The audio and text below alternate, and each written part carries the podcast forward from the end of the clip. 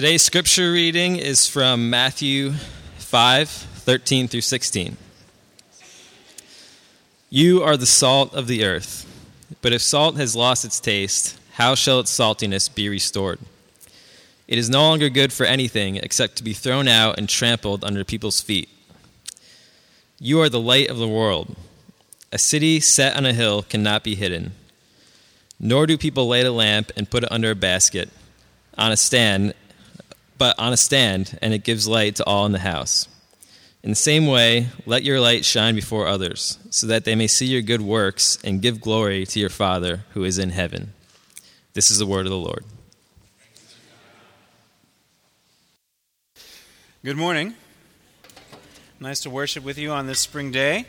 A little chilly yet for my comfort, but it was a nice walk here this morning. Hey, before we start, does anyone have a lozenge? Some sort of cough drop-ish kind of thing.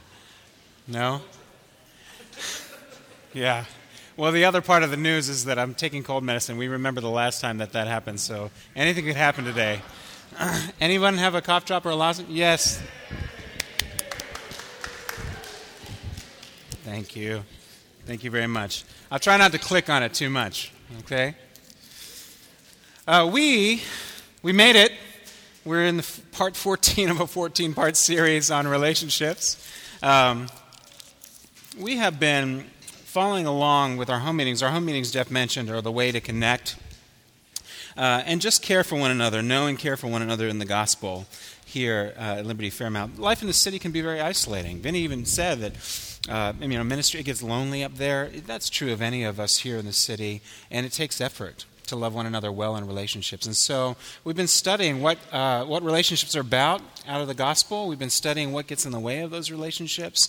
And we've come to the final part of our series where we talk about what the purpose of the gospel is for and us moving out into relationship, not just with one another, but into the world, into our surroundings, into our community, into our neighborhood. I said, that I've taken cold medicine again, and so anything could happen. The reality is that anything could happen here because the Lord's Spirit is here. And He wants to touch you, and He wants you to grow closer to Him, and He wants to know you more deeply. And He wants, through that, for you to be able to relate well to one another and to those in the city who need the hope that you have. Or maybe you're sitting here today and you don't have hope. The Lord wants to connect with you and to give you that hope. So let's pray and get into our subject this morning. Heavenly Father, we come to you now through the work of your Son Jesus, our Lord, our Savior, our elder brother. We need your presence through your Spirit. We need your help as we read your passage and as we pray through it together, as we think through it together and understand and hear your voice together. Lord, we need you. We need you so much. And we ask that you would reveal more of your glory and more of your greatness and more of your love to us as we approach you through your word. Do that now through the fellowship of your Holy Spirit. We ask in Jesus' name. Amen. So we're going to tackle a subject today, a Christian's new life. New life comes through Jesus' work. And a Christian's new life is meant, this passage tells us, to give flavor to that which is tasteless in life, and also to give light to that which is dark in our world.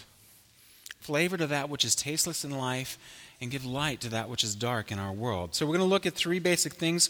Verse 13 talks about salt of the earth. That you, if you know God through the gospel, you, Jesus says, are the salt of the earth. And then 14 through 16, you're the light of the world. He explains that in a couple of different ways. And then in verse 16, he also explains the purpose of his parables. He unpacks that for us. So this is Jesus preaching to us in his Sermon on the Mountain. What we're going to do is look at salt of the earth. You knew it was going to happen. I talk about cooking enough. You knew that I was going to find a passage where Jesus talks about cooking too. So I'm just going to run with that and enjoy it. We're talking about the flavor of food.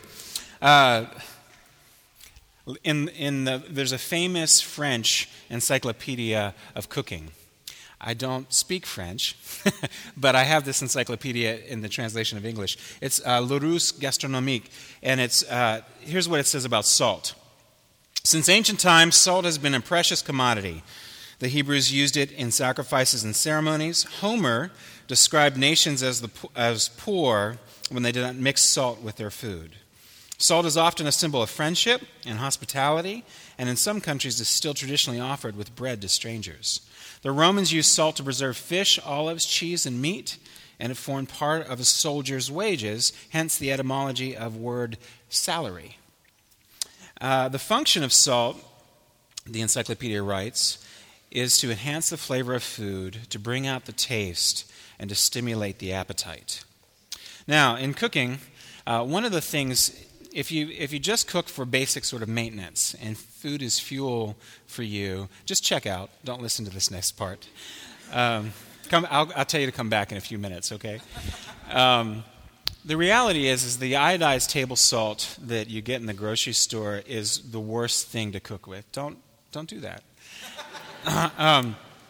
Instead, there are boxes of kosher salt. The encyclopedia says that there are two basic forms of salt, that comes from the sea, and then rock salt that's found in the earth. And there are various versions of that. And kosher salt is, I think it comes from sea salt, but the way that it's processed makes it into these fine little flakes, but they're big enough to grab, and you don't oversalt your food, and it's a particular taste. It's really wonderful. And so one of the things you do to prepare food and cooking is you use kosher salt. And you take, I have a little ramekin of it next to my the burners on my oven and my pepper grinder, and I just grab some of that kosher salt, and I'll salt and pepper meat before I cook it, or I'll salt and taste as I go to make sure there's not too much, the balance is right. But it's really easy to keep good balance with the kosher salt. So it's a great thing to use in cooking. There's something called gray salt. I told you, a couple minutes, I'll call you back. There's something called gray salt, which is sea salt, but it's from the marshlands of France. And the way, it actually is gray in color, and what you can do is if you have a nice piece of meat and you slice that on the plate, you can take that gray salt and just crumble it over the finished pieces of meat, and wow. We had mini courses last summer for Ways to Connect when the small groups took off for the summer, and I had Italian cooking at my house. And I actually open up these salts for people to taste the difference. Difference, right? Yeah? Okay. So there's a lot of wonder and a lot of flavor that can come from the proper use of salt. Of course, Jesus is using a parable to teach the crowds and his disciples here. So what does he mean when he says, "You are the salt of the earth"? You're the salt of the earth. Well, there are some sets of clues. By the way, if you tuned out, come back. We're on track now.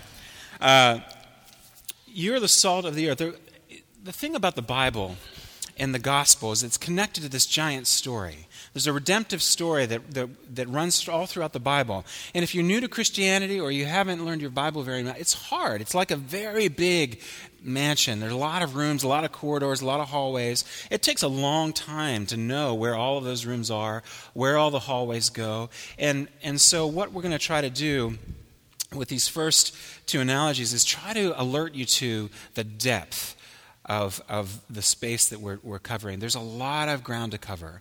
I'm going to try to do it as best we can, but you realize there's just so much to redemptive history. And we find some clues to that in the Bible and Job with regards to salt. Job 6:6, Job's suffering. He's suffering. Everything has been taken from him. And he's working out his faith in God. And his first friend comes to him and says, maybe this is your fault. Have you ever said that to somebody in suffering? It's not the most encouraging approach to take. Let me just say that out front. So Job is suffering, and he likens his suffering to not being able to eat that which is tasteless without salt. He says, "Can that which is tasteless be eaten without salt?" And he has sort of a list, an ongoing list of things that he likens his suffering to. And so here are these words of his friend coming at him, and they're impugning it. They're trying to impute him with fault. And he's saying, "Look, these tasteless things in my life, I can't eat them without salt." What's he talking about? One of the things happens later is that Paul in Colossians says this, "So walk in wisdom towards outsiders, putting your knowledge of the gospel to good use," is what he means. "Making the best use of your time. Let your speech always be gracious, seasoned with salt, so that you may know how you ought to answer each person." So there's something about our words in the midst of suffering that we find as part of the clue in these long corridors of the redemptive history of Scripture. I remember when I was, easing another suffering through encouraging use of words or just presence. I remember being with my grandfather. My grandfather died. My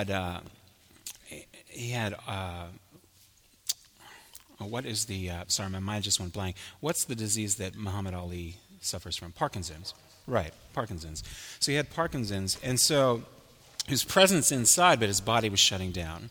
And so I went for the final week of his life, and I sat with him for many hours. And he couldn't talk a lot, but he could still acknowledge some things. And I just sat and held his hand often. And sometimes after an hour or so, I would get up to go get a drink, and as I pulled away, he would grip my hand, saying, "No, this is important, stay." Right? Or I would play guitar for him, and when I would get up to go do something else, he would reach out his hand to say, "No, I want more." My dog Sam does that. He can't communicate with words, but if I'm scratching his, scratching here, and he's like, "Oh yeah, that's good," and then I stop, he'll put his paw on my lap, saying, "More." That's his symbol for more. So there's something about being salt in the midst of suffering that's important. Gracious speech, flavorless, seasoned with salt. Paul is talking about the idea that you let your speech always be gracious, seasoned with salt, so that you may know how you ought to answer a person. You have to understand that flavorless is the regular order of life. People are suffering around you. You're suffering. I know, I hear it, you tell me. There's a lot that's going wrong. One of the new series that we're going to move into next week is how to live right, meaning how to live out of the gospel when things are going wrong. So this is a prevalent thing. There's flavorless life out there. And it takes wisdom. You can't... The Bible talks about how you have to answer. Like, if sometimes you don't sing songs to a heavy heart, Proverbs tell us. Right? And so there are people who use way too much salt when somebody's suffering and needs encouragement. So you can't use way too much. In cooking, you've actually got to taste. You've got to add a little bit at a time. You've got to taste it as you go to make sure that it does. Because when you overload it with salt, it's inedible. You can't do it. And when you bring too much, you say, "No, just be happy, be joyful in the Lord, woo!" And somebody's really down. It's too much, and it overpowers them. And it's not only... It's still tasteless, but in a way that you can't eat it, right? Too much salt. But you have to know just how much. Not enough is not good either. Food is flavorless. You can have the best cut of meat, and you can cook it perfectly, and you can let it rest for 10 minutes, and it relaxes, and you put it on your plate. And if you haven't seasoned it properly, I'm telling you, the taste is not as it should be. You'll know that when you taste it that way. So you need just enough salt to make a difference, to bring flavor. That's going to take wisdom. Wisdom means taking your knowledge of the gospel and putting it to good use. There's a companion book, in our companion book that the leaders have been using as a resource as we follow along together in our home meetings. There's a story about a young couple, newly married. They move into this apartment complex, and they're fighting. They're fighting all the time, like all hours. They're yelling, they can't. Everything's going wrong. And there was a fight that was happening, and the older couple next door came and knocked and said, "Hey, we heard that you're having a tough time. Can we help out?" And so they said, "Sure." And that older couple took the younger couple under their wings and started to let them in and said, "Look, this is not unique to you. We struggle with this too, but there's a different way to handle it because we have hope in Jesus. So let's talk about that. Let's work through those things together." And it was just enough salt for them. Read about it in the resource. It's helpful. All right, so that was the first set of clues. The second set of clues, and you wouldn't know this unless you know the corridors of Scripture. Did you know there's a covenant of salt in the Scripture? I remember that Steve Smallman went through the covenants of Scripture. Did he tackle the covenant of salt? I don't think so. He didn't do it, right? All right, there's a covenant of salt in Scripture. Listen to some of these verses. Leviticus 2. You shall season all your grain offerings with salt. You shall not let the salt of the covenant of your God be missing from your grain offering. With all your offerings you shall offer salt. Or Numbers 18, all the holy contributions that the people of Israel present to the Lord I give to you and to your sons and daughters with you as a perpetual due. It is a covenant of salt forever before the Lord for you and your offspring with you. Or 2 Chronicles 13, ought you not to know that the Lord God of Israel gave the kingship over Israel forever to David and his sons by what? By a covenant of salt. What is that? That's a strange thing, right? Jesus is pulling from this, I believe, as I work with the text and think about redemptive history. I think he's pulling of this mainly as he talks to us about being the salt of the earth. What the covenant of salt means and refers to is the relationship that cannot be pulled apart, not be separated between God and his people. We've talked before about the steadfast love of God. I had occasion this week to remember Dwayne Davis preaching on Romans 8, as we covered Romans 8 last week, and he talked about there was a minivan that he had, and there was a decal sticker on the window, and it baked in the sun through the summer heat, and he tried to scrape it off, and he couldn't, and he had a razor blade, and he's scraping, and he couldn't get it off, and he was so frustrated, and it dawned on him. That's how sticky God's love is for us. We can't separate ourselves from it. And I remember the laughter in that sermon, because he was joyful, and he was discovering that, and we were discovering that too. The covenant of salt refers to the relationship between God and his people that can't be taken away. Now, here's what one commentator writes. As salt was regarded as a necessary ingredient of the daily food, and so all sacrifices offered to Yahweh, it became an easy step to the very close connection between salt and covenant making. Also, when men ate together, they became friends. The Arabic expression, there is salt between us, means he has eaten my salt, which means partaking of hospitality, which cemented friendship. Eat the salt of the palace, we read in Ezra 4:14. Covenants were generally confirmed by sacrificial meals, and salt was always present. Now, the commentator goes on to write, since, too, salt is a preservative, it would easily become symbolic of an enduring covenant. So offerings to Yahweh were to be a statute forever, a covenant of salt forever before the Lord. David received his kingdom forever from the Lord by a covenant of salt. And in light of these conceptions, the remark of our Lord becomes the more significant. And this is the parallel passage to our Matthew passage in Mark 9. The Lord says, have salt in yourselves and be at peace with one another. The kingdom received forever by salt. By salt. It's the salt of the Lord's covenant of grace to us that we are to have in ourselves. The salt of the Lord's covenant of grace to us that we are to have in ourselves. And it's that covenant of grace that gives us peace with one another. And as we'll see, it's that covenant of grace that we're to flavor the things that are not flavorful in life. The things that are tasteless, the things that are needing flavor. It's that same covenant of grace. So Jesus is talking about the covenant of salt because he is our salt.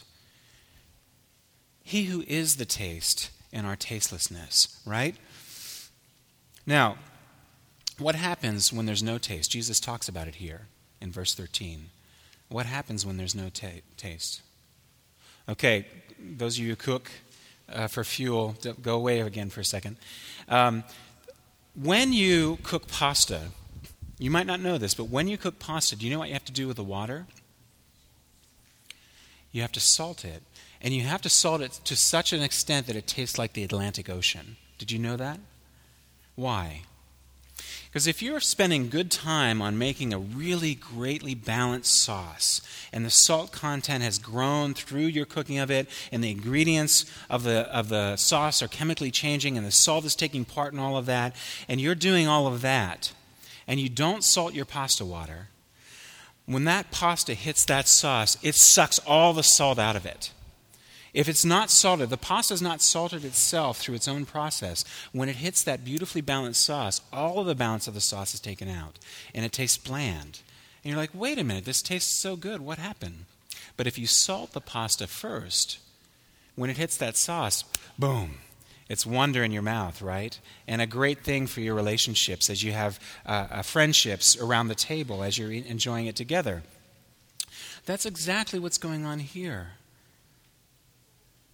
If you don't salt yourself first with Jesus and his grace, when you go out into the world, your sauce, as it were, you're going to not only not bring balance to it, but you're going to suck the life out of it.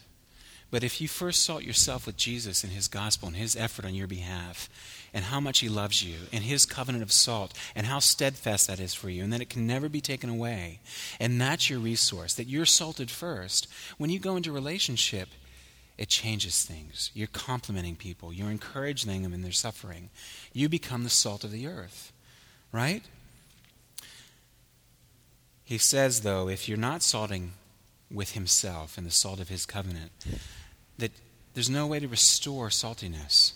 I find that's true when cooking, right? There's no way to fix the sauce if the pasta hits it and sucks all the life out of it. There's no way to go back and do it. It's done. You have to recook. It's a terrible labor. He says that salt that's lost its saltiness is good for nothing, subject to the paths of others. Friends, you need to be salted with Jesus first. Do your own salting. Go to the Lord in his grace and be salted first so that you can go out into the world. There's more to say on salt, but I'm going to move on to the light of the world. Thank you for bearing with me. Jesus talks about cooking. I have to throw it in there. The second thing that he talks about in verses 14 through 16 is your light of the world. Okay? Your light of the world. And this is going to be...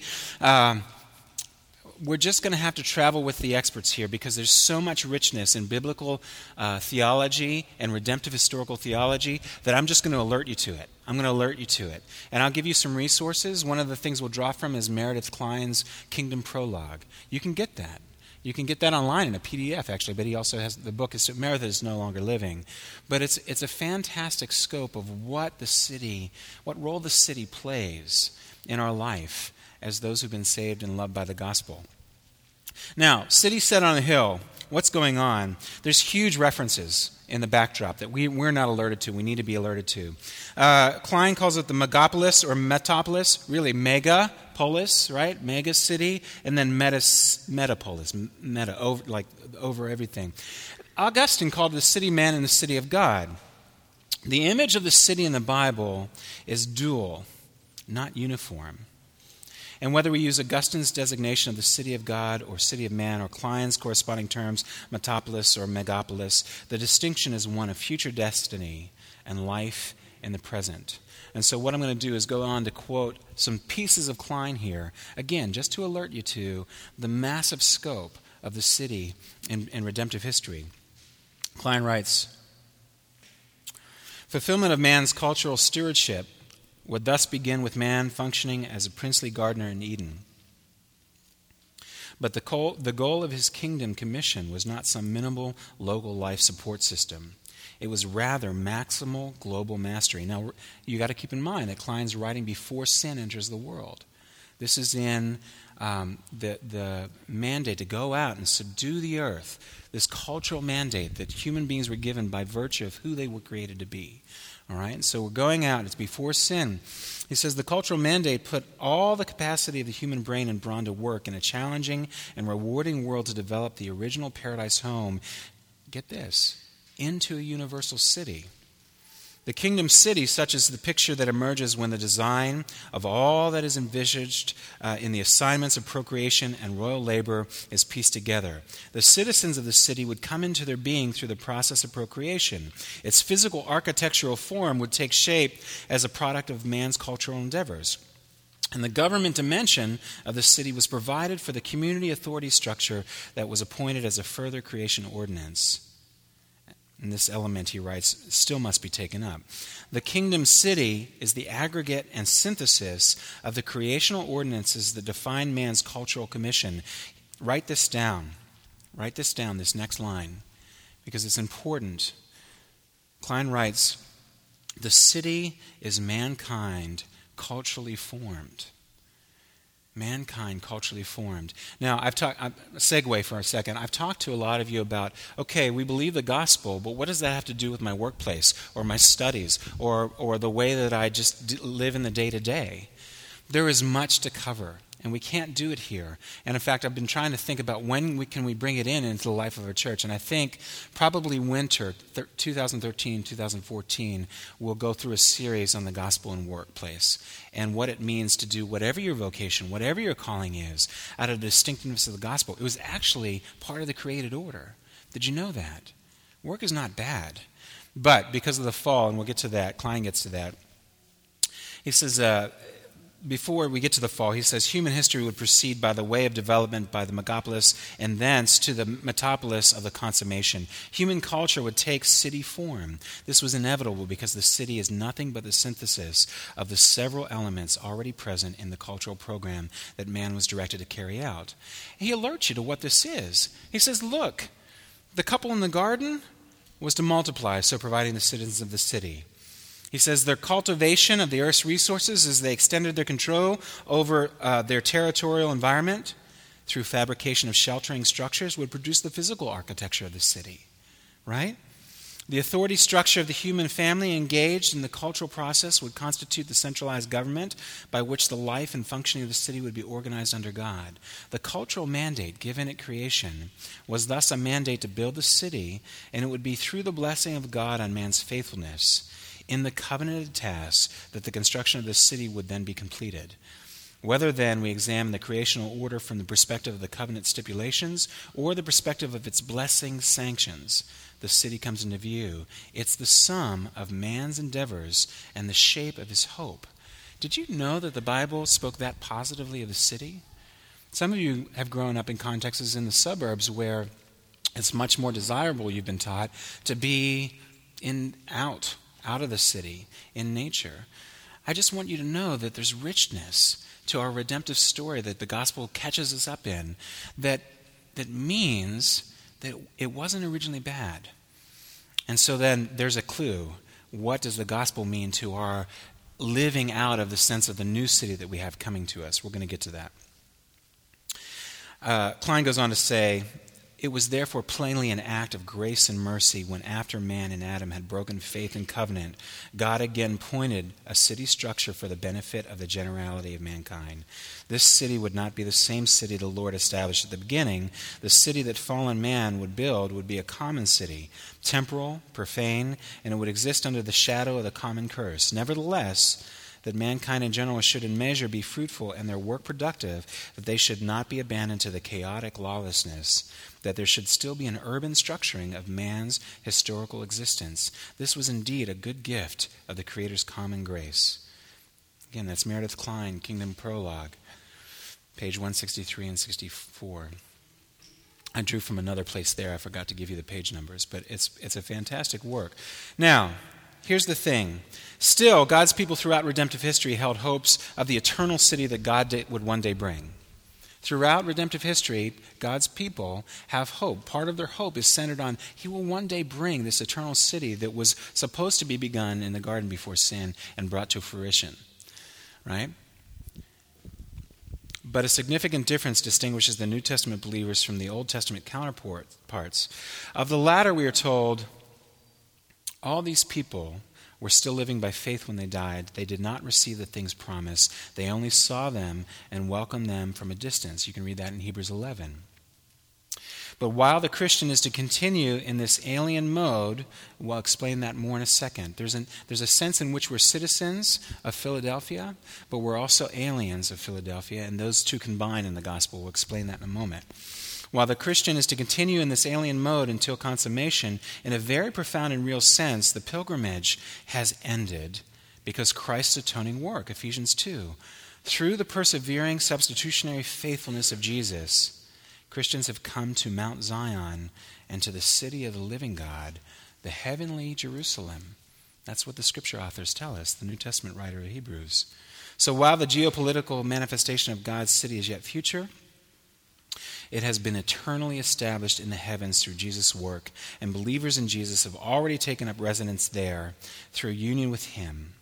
Therefore, the church of Jesus lives in the world now as God's holy city set on a hill. You see?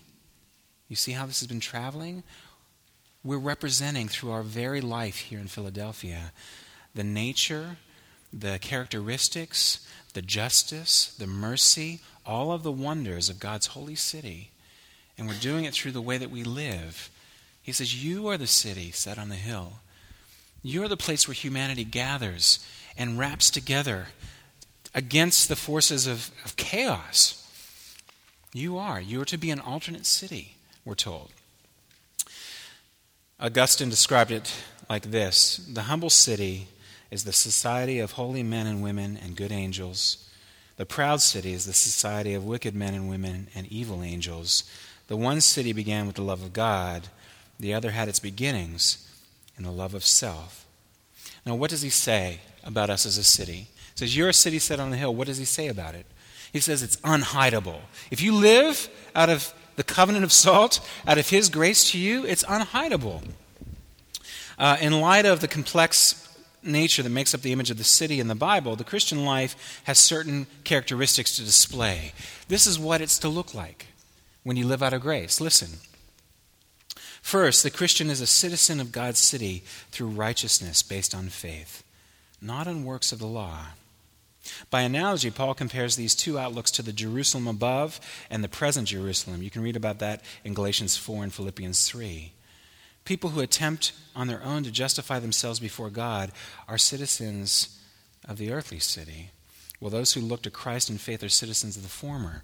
You know yourself that you struggle with trying to be right with people and trying to be right with God. And you carry a sense of weight and condemnation and guilt and shame that's hard to erode. It's hard to go away, and yet you have the resources in the gospel to say you are not condemned. You have every reason for living out of hope. And as you do that, you come to the people around you who are suffering, who have no hope, and you're a light to them, and you're grace to them, and you're God's character to them. We say in the Liberty Network that we live, speak, and serve as the very presence of Jesus in our neighborhood. That's part of the wonder of being his heavenly city and showing that forth. So we are citizens of God's city through righteousness based on faith, not something that we earn. We know that it's by grace. We know that God had to die for us because we're sinful, and yet we rejoice because he did die for us, and it's certain. It's finished. His work is finished for us. So second, the second mark of the Christian life in the city is respect for human government as God's provisional source of order since the fall and prior to consummation. Therefore, what's that mean? It means as a believer, you're to live like Joseph or Daniel in relating to the surrounding world. Listen to here's an ancient letter, right? Ancient letter of Diognetus. And he was writing a defense of Christianity. And he describes Christians as those who, and this is a quote from Diognetus, dwell in their own countries, but only as sojourners. They bear the share of all responsibilities as citizens, and they endure all hardships as strangers. Every foreign country is a homeland to them, and every homeland is foreign. Their existence is on earth, but their citizenship is in heaven. It means investing. It means rooting down.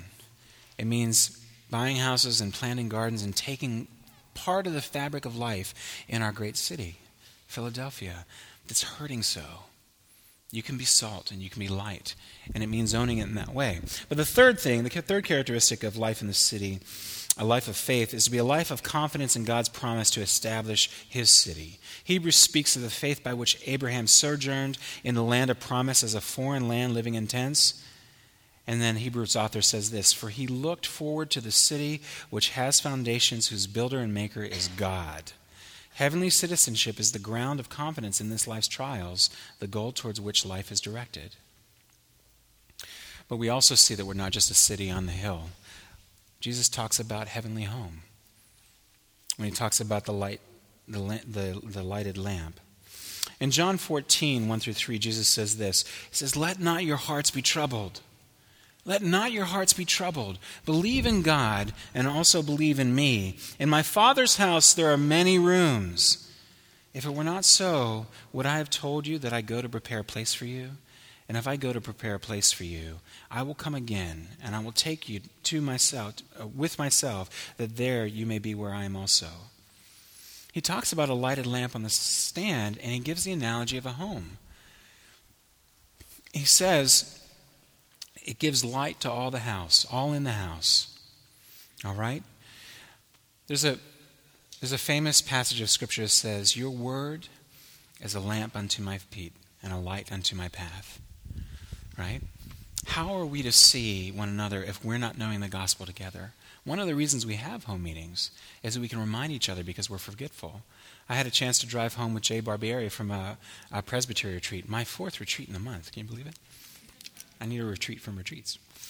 But Jay and I have this conversational pattern where we gravitate towards grace in our conversation together. And we always remark to one another as we talk and have these conversations that is so needed. I need that reminder. I forget. Here are the ways that I'm forgetting. Will you pray for me so that I don't forget in those ways again? That's part of what it means, that we've got to do that together. It gives light to the whole house. It's not just light to one another, but right relationship with God based on grace through faith, living as citizens of the city, although still sojourners, and confidence in God's establishing His city, the ground of confidence in our trials. But it's also, Jesus says here, that it's for all those who will enter. In other words, why do we need to pay attention to the gospel ourselves? Why do we need the light of His word, lighting our way and showing the way that we should walk forward and live life? Because there are others who are going to come in, and they need to see their way around the house, and we need to be able to show them. It giving light to all in God's house and to those who enter. Well, so we have, you're the salt of the earth, you're the light of the world, and lastly, Jesus in His teaching explains this parable for us. Aren't you glad when a preacher explains the mysteries of what he's saying? So Jesus does that for us here, and He says in the same way, okay? "In the same way, be salt of the earth, let your light shine before others." You have the presence of Jesus. Let that give flavor to the flavorless. Let that give flavor to the flavorless. There's some great questions in the corresponding book that the home meeting leaders have been reading.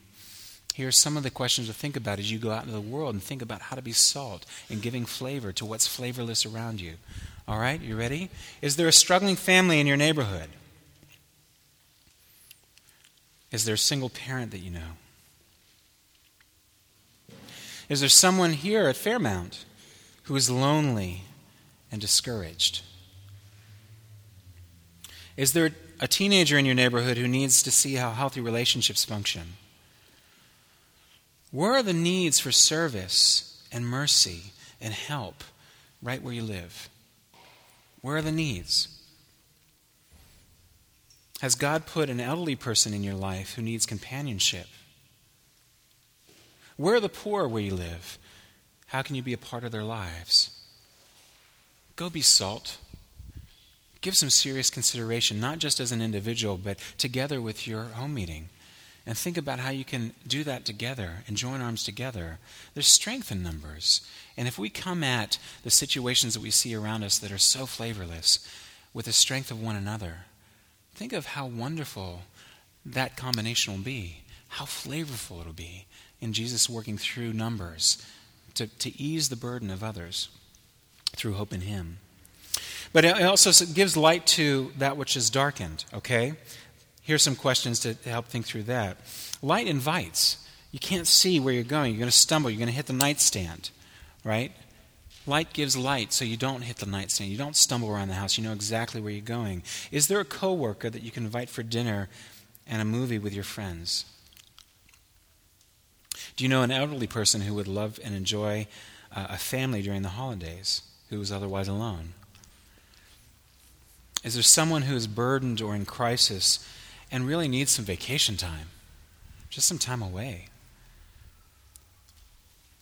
Is there another family who would enjoy time with your family? Do you know a younger couple who could be mentored by an older couple?